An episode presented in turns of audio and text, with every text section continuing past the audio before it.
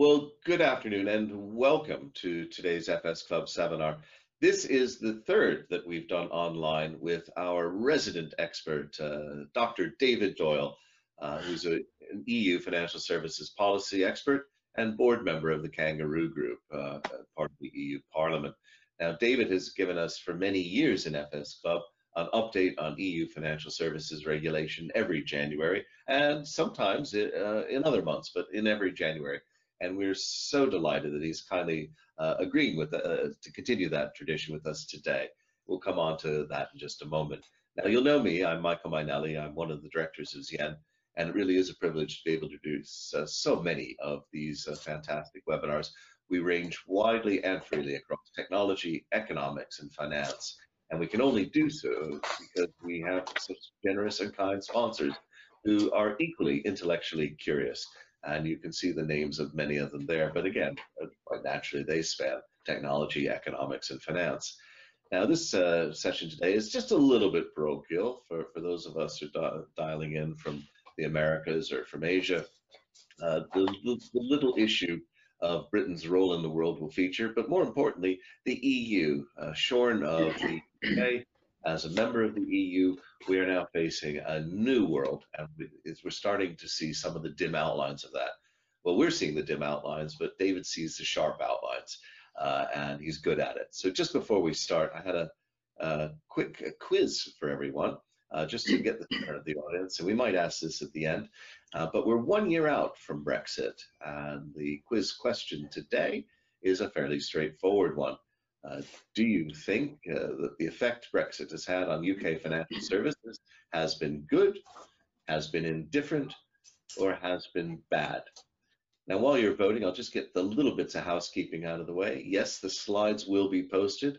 Yes, the recording will be up in about two working days, so uh, uh quite probably when uh, Friday afternoon. And uh, please do participate in the discussion that we're going to have with David for about 20 minutes after he's made his formal presentation. But to do that, please use the chat room here on the GoToWebinar question and answer facility because I'm here with you, uh, not on WhatsApp, not on Signal, uh, not on email. Well, here we go. Uh, there you go, David. You've got a very Brexit skeptical audience. 6% uh, thinking it's good, 40% thinking it is indifferent, and a slight majority of 53 thinking the effect has been bad. It was a pretty crude question, but I thought it would just help set the tone. So really then, with no more ado, if I may, David, the floor is very much yours.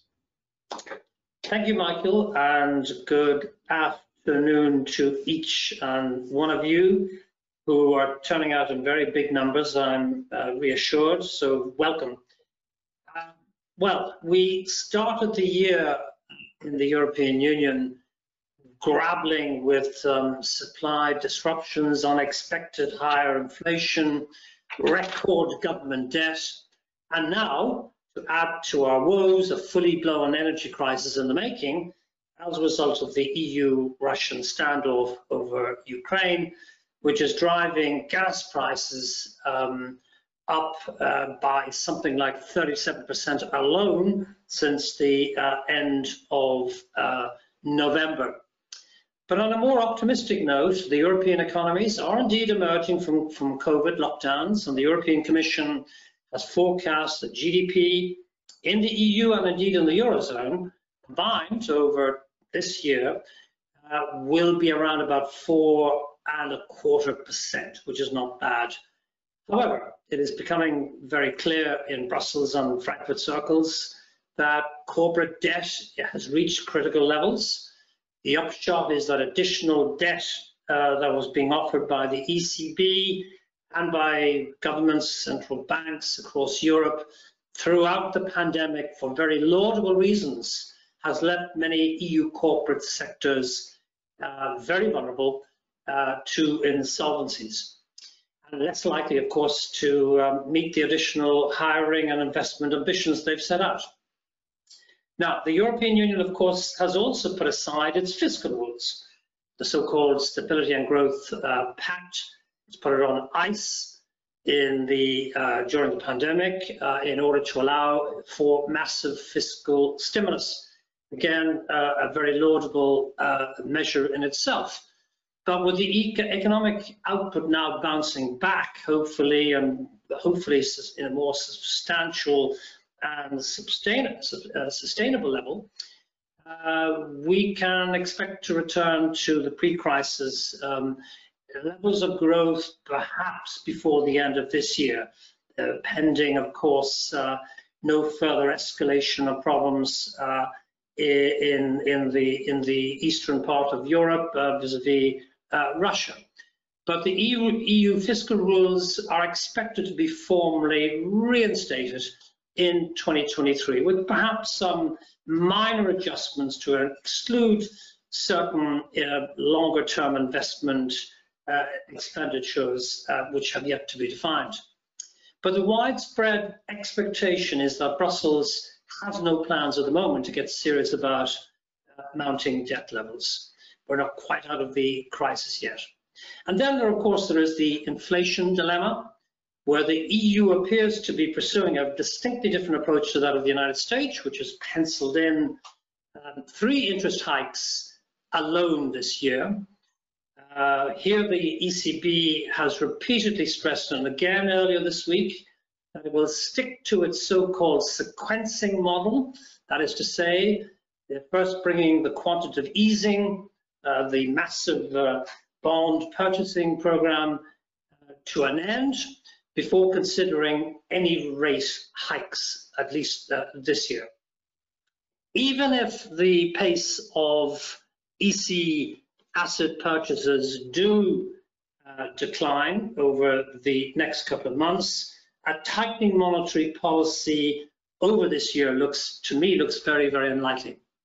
Now, it is in this challenging context that I the EU uh, institutions are taking stock of the regulatory environment as it settles down to a life without the United Kingdom and its all-important uh, financial capital in London.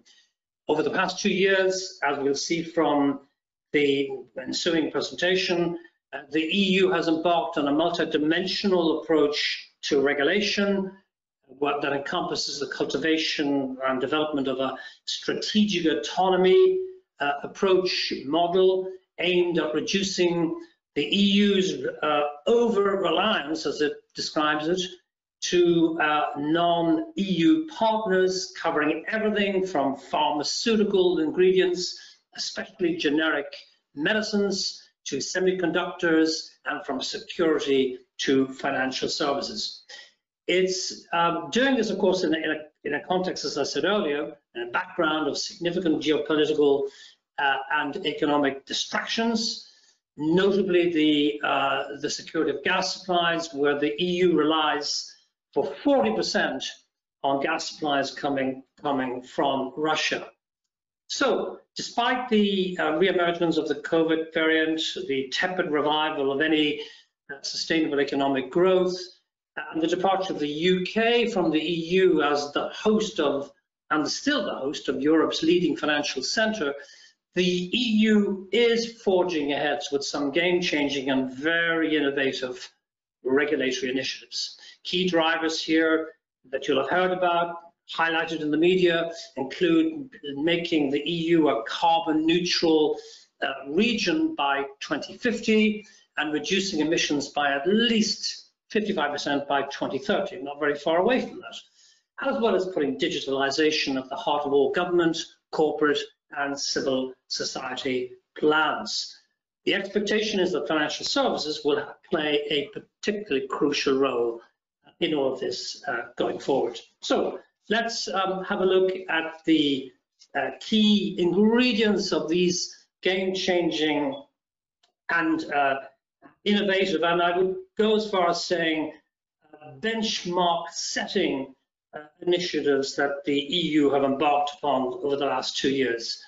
And it would be amiss of me not to mention perhaps one of the most important, uh, uh, I, namely the New Generation Initiative. This was the recovery funding program, uh, which has now been approved by all of the 27 new member states.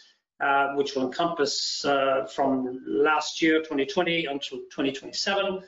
It's based on the raising of some 750 billion euros, now nearly 800 billion actually, of a recovery fund for the first time in the history of the EU. Uh, the EU will uh, act as a capital raising entity, unlike the practice in the past where each individual sovereign state uh, raised its own funding. The important factor here is that these fundings will be allocated uh, to all of the EU member states to help them recover uh, from the mauling of the COVID-19 uh, crisis.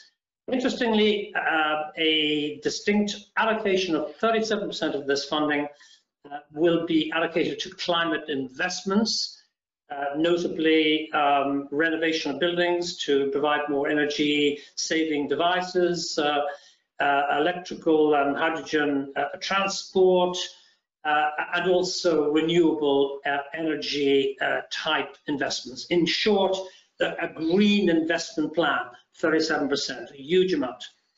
and another 20% will be allocated to so-called digital transformation. Everything from developing an, an EU crowd uh, uh, system uh, to the full digitalization of all aspects of EU financial services with a digital ID being envisaged very, very soon uh, to enable citizens to at long last start investing across, across borders, which they haven't been doing uh, to a great uh, level of um, activity up to now.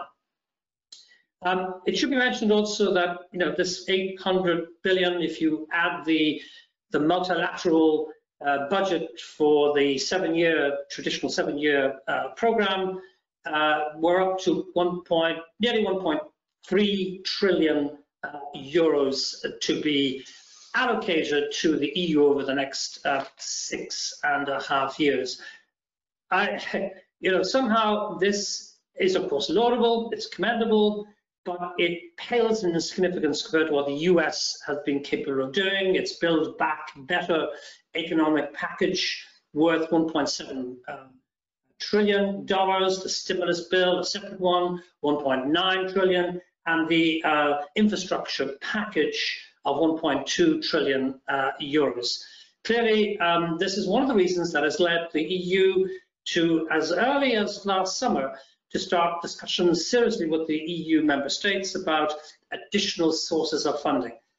And what is very clearly going to emerge is some form of carbon tax, particularly on imported carbon products, uh, steel, uh, cement being the most uh, prominent amongst these, does also talk about reviving the uh, financial transaction tax, even if it's at a modest level, and other forms of taxes. There's also talk about uh, reforming and recalibrating uh, the uh, trading uh, the trading emissions system as well for all commodities. So quite visibly, this debate is not over. Extra funding will have to be raised and it's quite clear that the majority of member states seem to be relatively in favour of uh, raising at least a carbon tax uh, as we go forward. Now, the other big issue on the agenda, strategic autonomy.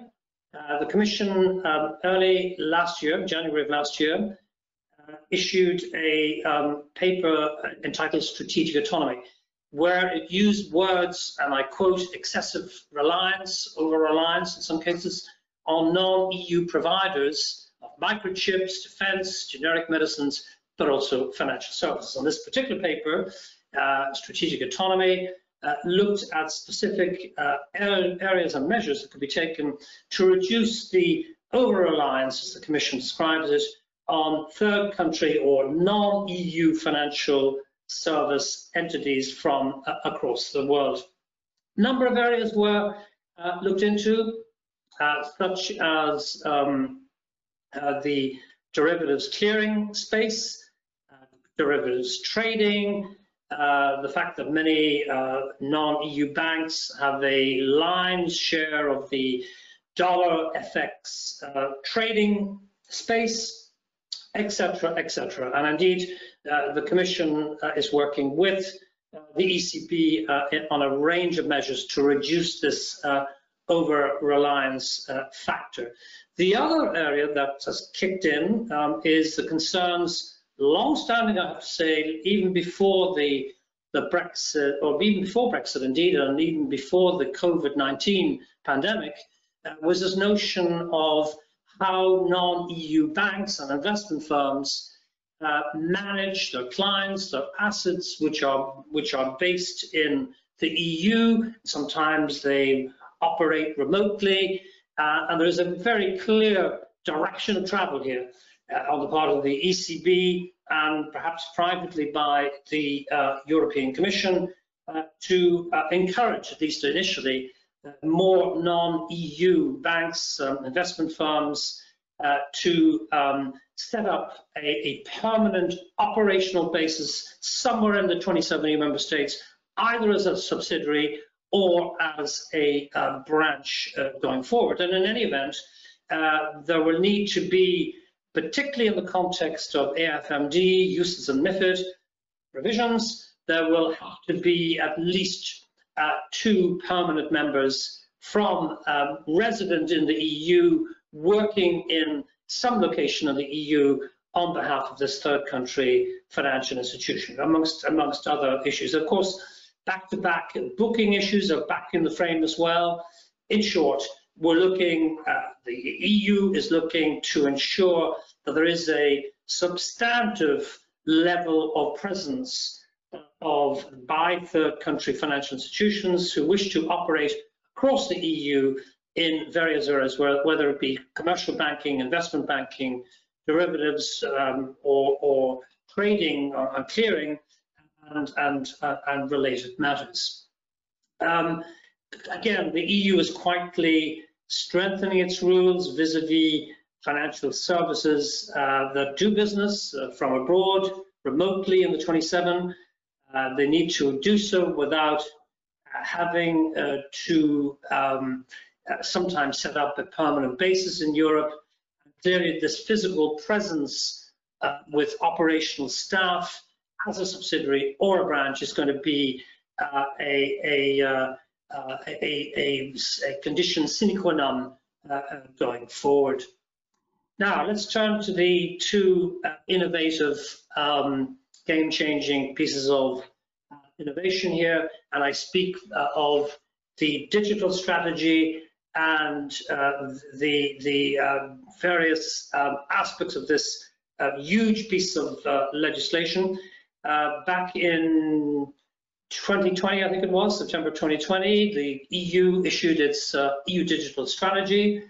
Um, it looked at a range of issues, again, to do two things. One, to drive home and accelerate the pace of digitalization across all aspects of financial services, from banks to investments to uh, uh, new forms of investment through remote uh, means uh, on the internet with the normal safeguards, but also to reduce the over-reliance, again, on third country financial institutions. Now, statistic, I think, puts this in perspective. Less than 3% of European Union citizens actually invest across borders. This contrasts usually, of course, with the United States, where people have a single market, and a single currency. Uh, there is a, a, real single financial services market, which we are still struggling to uh, create, despite the laudable attempts of the Capital Markets Union. But clearly, uh, the digitalization move will create the basis for uh, digital IDs, which will enable citizens to be able to cross borders digitally, uh, expand their portfolio of investments, um, with the necessary guarantees and safeguards and also built-in anti-money laundering uh, um, uh, measures to ensure that you know they, they are uh, acting within the, the remit of uh, all of the anti-money laundering directives. The other factor that's driving this um, is the very low proportion of European citizens that actually invest in equities. Whereas in the United States, over 50% of the average US uh, household has at least some uh, equities in the portfolio. This figure drops to 25% on average in the EU, most of it concentrated in the Nordic states, um, Norway, Sweden, Denmark, etc. And as we move further down the geographical uh, map in Europe, these figures drop quite sizably and significantly to sometimes 10%, like Ireland has only 1% of households that actually hold any equities. This is a problem for, for the EU. They believe that if the citizens are to boost their uh, non-statutory pensions, they need to start investing now, diversifying their investments across borders, um, and digitalization is going to help this, particularly if they go uh, towards building up and scaling up their investments in, in equity financing. And indeed, the ESMA is working on plans to try and make this whole uh, equity space much more interesting. It's, it's very much to, goes to the core of the Capital Markets Union revisions as we speak, uh, where the Commission is looking not necessarily at replicating traditional uh, bank funding, but you know, ensuring that there's more uh, equity type funding and spreading this to a wider spectrum of investors beyond um, uh, institutional investors, private equity, pension funds, etc.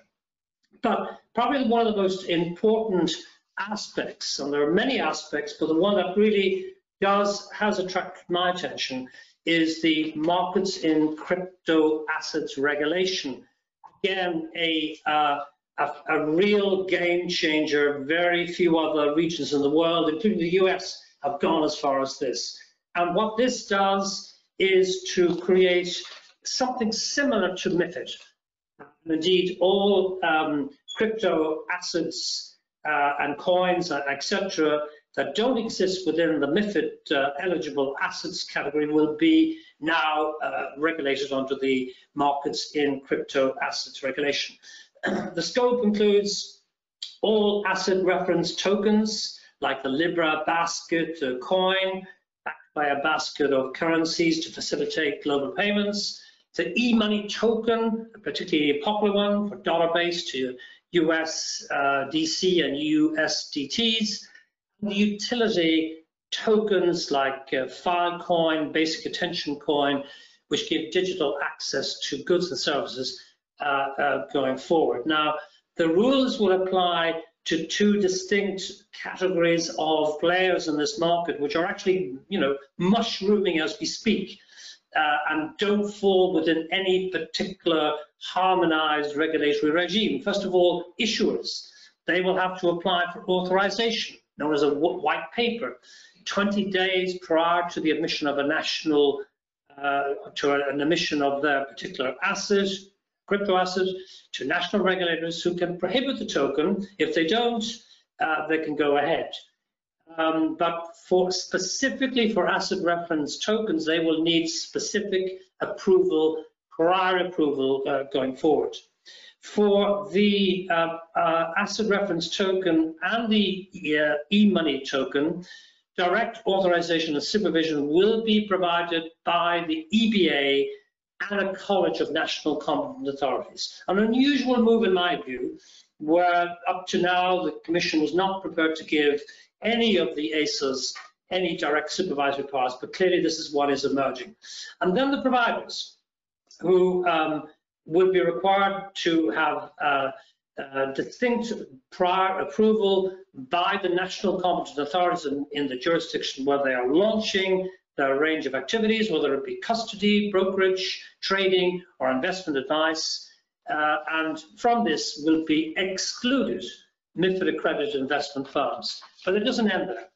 Uh, there are some very strict prudential rules. It comes with something like a sort of a mini uh, prudential regime of sorts, where the crypto asset issuer uh, will have to own and maintain capital funds of at least 350,000 uh, euros or 2% of their total reserve assets, whichever is the largest, and significant market, significant issuers will have to increase this market capitalization if the uh, market capitalization is in excess of at least 1 billion euros or it can record 500,000 transactions per day of crypto assets. In other words, this will come with maintenance of capital funds equal to at least 3% of the reserve assets uh, uh, that are, are, provided. For the providers, uh, similar prudential rules, initial capital reserves, but in, in, addition, security of the IT infrastructure, and there will be a testing regime brought into place under, under DORA.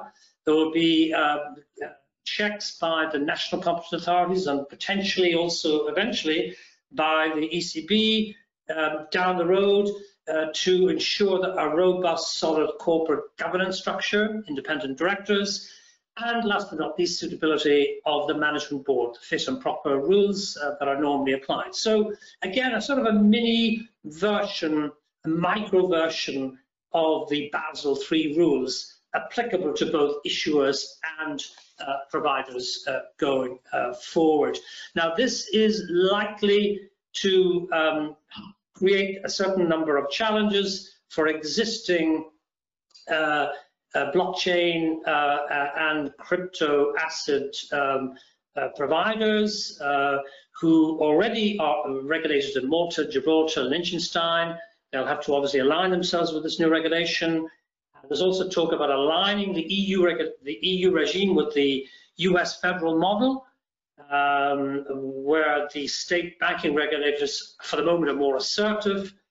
And clearly, um, the ECB has already been jumping up and down saying we need action on this quicker than, than that by saying, and I quote earlier this year, more exotic market segments such as crypto asset markets will remain subject to speculative bouts of volatility, end of quote. So clearly, uh, there is a need to uh, factor in the financial stability uh, issues uh, that need to be uh, taken into account. And the other piece of um, uh, important and, and, very controversial legislation in this digital strategy is the EU's Digital Operational Resilience Act for Financial Services. And basically, this means that all critical ICT third providers, uh, including cloud service providers, will be brought under this new regulatory regime, which will consist of um, you know, imposing a threat-led penetration testing of all these uh, third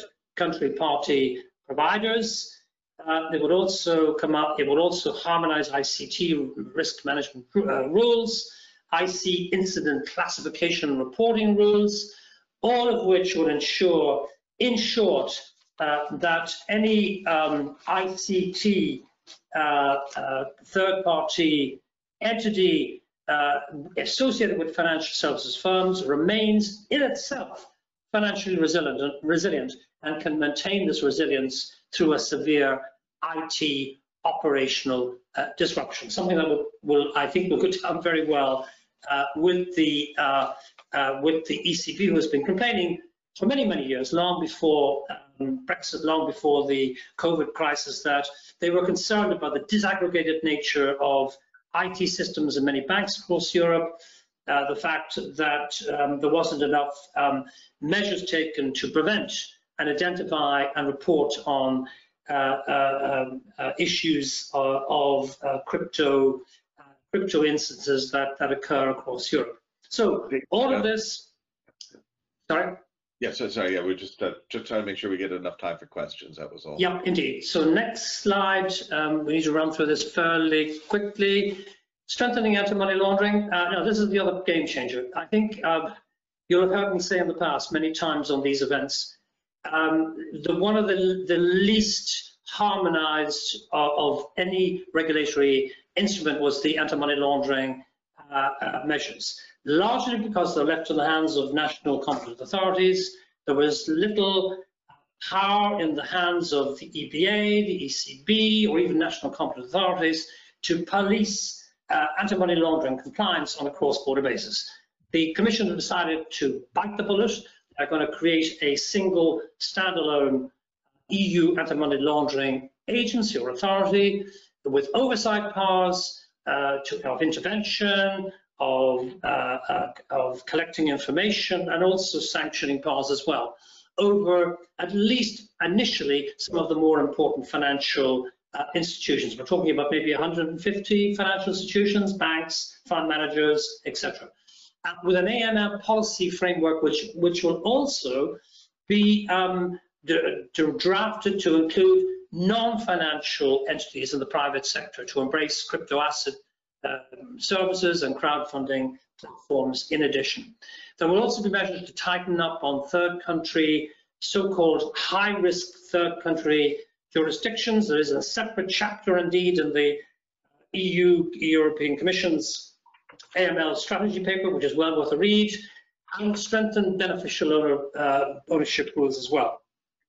Completing the Capital Markets Union uh, is um, something that has uh, dropped quite uh, noticeably from the uh, the EU uh, um, parlance, as it were obviously because the EU has been more concerned about launching the new uh, generation program of the 800 billion, uh, euro, billion euro um, recovery plan, but also dealing with the, uh, the, the, fallout of, of, COVID. But clearly, um, one of the key issues here is reducing the over-reliance on uh, uh, on um, uh, excessive reliance on, on non-EU providers, but also a focus, a distinct focus away from st financial stability towards financing high growth sectors uh, via non-bank non-bank funding vehicles.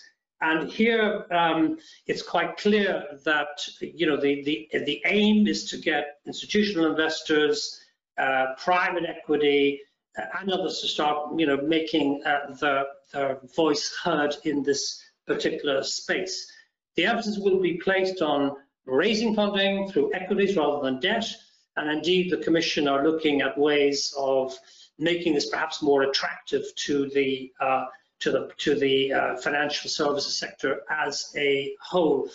It's important to, to, to note here that you know as of last year, uh, in terms of GDP, the, the EU financial services sector as a share of total GDP was less than half of that of the of the United Kingdom. The United Kingdom, in short, still represents a huge um, a huge uh, part of the uh, EU share of financial services. To, to, give you an example, London, uh, in terms of the share of EU business and transactions, 84% of derivatives trading, 90% of derivatives clearing, 82% of uh, foreign exchange, and 42% of all assets under management. Uh, so quite clearly, um, you know, and even uh, uh, Commissioner Dombrovskis, um, the person who oversees the uh, the whole financial services uh, agenda, was to comment late last year, and I quote, developing deeper capital markets across the 27 EU member states is neither easy nor quick to do, end of quote. That says it all. But quite visibly, um, some emphasis will have to be put on this. And the good news, of course, is that this could be done in tandem, hand in hand with the United Kingdom. We've seen already some very constructive moves by the European Commissioner a couple of weeks ago, so, um, which uh, now, who announced that there will be an extension to the temporary derivatives clearing uh, equivalency arrangement, which was due to come to an end at the end of June 2022 um, this year, uh, whereby UK CCPs, clearinghouses, can continue to clear uh, derivatives, FX, um, swaps, and so on uh, from the bases in, the, in London on behalf of uh, the 27 EU member uh, stakeholders. So some good news there. Clearly, there's an awful lot more to be done. Um, and there is, I think, an explicit recognition that this cannot be done alone by the EU. There has to be some degree of cooperation and dialogue, which is sadly missing at the moment. We haven't even got a signed up copy to the MOU on regulatory dialogue that was supposed to come into place in March of this year. That might be a good time on dialogue just to kind of pause and try and get some of the questions in here. And the got about 10 minutes, so we may have to be quite uh, short and sharp on a couple of these. Uh, a quick question from Liz Thrussell. Is this ICT digital strategy, you know, part of DORA, the, um, the Digital Operational Resilience Act? Yes, it is.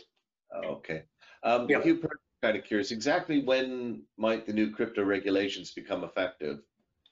We're looking at the earliest date is 2024. It could be earlier. Mean, it's gone remarkably smoothly through discussions of the European Parliament and the Council. I, I was surprised. I don't think we're going to expect the same degree of efficiency when it comes to uh, negotiating the, uh, the, the finalization of the Basel III uh, package, but um, we, it could be earlier. But earliest, I would say January 2024. Um, Malta has uh, traditionally had a, a, habit of complying with EU regulation as quickly as possible. It's almost been a selling point to people locating in that jurisdiction. Do you see them doing the same thing in crypto, or are they a bit too far out there because they've been also deep in crypto for a while. So they it's have, almost they have, they have. back. Yeah, I, look, as I said earlier, it's not just Malta. Um, it's also Liechtenstein, uh, Luxembourg, and, and, uh, and indeed Germany. They are going to have to, over time, align their national crypto asset regimes with the EU package. They'll be given, uh, you know, a transition period in which to do that. So this won't be this will, will not be a big bang, but quite visibly, the Commission is determined to have one single regime, harmonized rules, and not individual sovereign states taking uh, individual initiatives. Okay.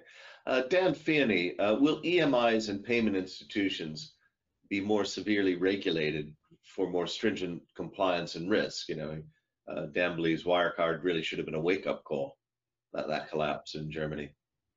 Yeah, absolutely. And, and indeed, you know, the ECB uh, will be acquiring some new powers in this space, not immediately, but very soon. It's already acquired, acquired powers over uh, systemic important investment firms uh, since uh, June of last year, uh, third, third country CCPs, uh, third country benchmark uh, administrators, and yes, EU payment um, payment entities of over a certain size uh, potentially will be brought under the remit uh, of the ECB. There are still, I think, um, terms of reference uh, that need to be worked out between the EU, whether the Commission, uh, and the ECB in terms of this going forward. But the answer is a resounding yes, uh, particularly as it dovetails a lot of what I mentioned under the digital strategy, which is to create a digitalized payment space which is safe, uh, which is devoid of any money laundering risks, and which is simple and friendly to use. So clearly that will have to, the, the payment institutions and entities will have to be brought under some form of regulatory uh, framework. Okay. Uh, Martin Watkins is curious, could David comment on the probability of MIFID II embracing securities tokens by, say, this summer? Well, uh, the answer is probably no, because the um, crypto tokens are actually part of this new crypto assets regulation. in other words, everything that doesn't fall under MIFID II as eligible assets, and, and, that, and that has been expanded quite extensively in the last couple of years, will be brought under a separate remit uh, under the um, crypto asset regulation um, with, with uh, either as an issuer or as a provider with the rules that I've just mentioned, which are fairly, um, are fairly intrusive in terms of capital requirements, in terms of uh, governance arrangements, uh, fit and proper rules governing the managers, etc. So it's a different regime to that of, of the MIFID. Okay. Anita Miller, um, progress on banking union and by extension the capital markets union uh, needs to be underpinned by a common deposit or insurance regime and corporate solvency regime. Any news on either of those two fronts? No, no. I, I, I think I, I think the EU has pretty much um, put this on the back burner after what five years of trying to thrash out of an agreement. Uh, there is still this dichotomy, divergence of views between the, Europe, the northern European countries and the southern European countries that doesn't seem to be uh, at all bridged, uh, in, even during the last discussions. So I, I, guess that will probably not be a priority going forward. There are more important things happening, such as the crypto asset um, uh, space, uh, such as the DeFi, the decentralized finance area, which represent much more important uh, financial stability risks uh, than the uh, deposit guarantee scheme at bank level. Mm. Um, Hugh Purser, uh, again, strategic autonomy. Does the non-EU really mean London, or is the target genuinely global? He's referring to the EU here. Well, I think the answer is is blatantly, for me, it's blatantly obvious, even if it's not expressed in those terms. Uh, the statistics I quoted uh, earlier 84% uh, of derivatives trading, 90% of derivatives clearing, 84% uh, of FX trades, um, the, bulk, the, bulk, of uh, IPOs that continue to take place in London on behalf of the rest of Europe, I think are testimony to the fact that, yes, the EU continues to need uh, and to rely on London City, you know, uh, given its its particular its its ecosystem uh, which has built up over, the, over many years. And there's a couple of other factors that are contributing to this. One, as we discovered in over the last couple of months in trying to, in, with the regulators like the EU and, and the ECB, trying to encourage and even force um, a relocation of, uh, uh, of derivatives clearing to one of the 27 EU member states, particularly in, in those that are EU, euro denominated, I think it's probably failed simply because the uh, institutional capacity on mainland Europe and the liquidity uh, factors don't exist at the moment. It'll take many, many years to build these up. So yes, I think um, the EU will continue to rely on London. Again, my personal view is that it's a pity that this is not happening in the context of uh, collegial uh, exchanges of views under the auspices of this MOU on regulatory dialogue, which would, I think, have provided a basis, as it does, um, incidentally, uh, for EU and the US going back at least a decade. Uh, it would have provided a basis for some sensible uh, uh, uh compromises uh, going forward. Okay. A lot of questions here, and I also want to just quickly run that poll in the three minutes available. But just very quickly, Andrew John Mills had a point very early on, and I and I held it a, a, a bit. Uh, and uh, to some degree, I think it's because we had Anu Bradford on from Columbia last year on the Brussels effect. Um, and if you could keep it short, but whatever one's view of the EU's regulatory philosophy, would David agree that by putting themselves at the cutting edge of interventionism, they are effectively setting the agenda for regulation across much of the non-Chinese world? And if so, what are the implications for other regulatory spheres, US NAFTA, UK, Switzerland, EEA? Is the EU really driving the regulation from here on, in your opinion? Yeah, yeah. Certainly where we stand today in terms of the digital, the um, sustainable finance agenda, um, uh, they are driving, and of course the AML uh, strategy as well. They are very definitely setting an international benchmark, uh, which means that you know, uh, non-EU regions like China and elsewhere don't necessarily have to follow this, but if they want to operate uh, um, optimally across the, in any one EU member state or across the 27 EU member states, they will need to apply these rules. Okay. There will be no exceptions. Well, we've got a lot of comments. Uh, Leva Lowit on, you know, whether or not the SAI review is a, is a non-critical piece of financial services legislation. Dan Feeney again would love to chat more about uh, the importance of the digital identity framework. Are we getting closer to something like Estonia? Martin Watkins again on the uh, microcredit assets, uh, uh sorry, crypto asset stuff. Um, Abel Awe on the, uh, Abel, sorry, my apologies, Abel Abo on the EU AI strategy, and Ian Sheridan uh, looking at kind of also the influence of all this on WIPO. So a lot of discussion we could have. Uh, but what I'm going to do, if you don't mind, is I'm asking Peter to just launch that poll there. Uh, and while it's being answered, David, would you mind? There you are in Paris. You know, you're in the heart of the scene, uh, and when you're not having a wonderful lunch, what, what, what, what's what's the Parisian view of Brexit and its effect on UK financial services, on UK financial services? Well, we're still in a, a period of um, acrimony uh, as you would normally associate with any divorce. It was a very acrimonious divorce. there was a sense in France, shared in other capitals in Europe, um, that um, uh, the United Kingdom had abandoned the EU, uh, that it was perhaps an unreliable partner, fickle, um, etc. et. So there still is this, sad, sadly, this lingering um, perception. Uh, but, you know, uh, this has dissipated in particularly in the last 18 months. Right. Uh, you know, you don't see much about this when you read Le Figaro or Le Monde any day. What you're looking at is how are we going to deal with running up to the elections this April, which are which are poised to be very uh, controversial. Issues like uh, uh, uh, immigration, issues like dealing with COVID, strategic autonomy vis-a-vis the French frontiers. They're the issues um, that are most pressing for the French electorate. I, I think you've done something really good, David. You can see here that you've moved about 7% of the group. I think it's a good effect. And I think anybody uh, listening to the fact that uh, we, we, we're out of some of the uh, some of the things that you were chatting about, I think is left, maybe we are better off a little bit away from all that.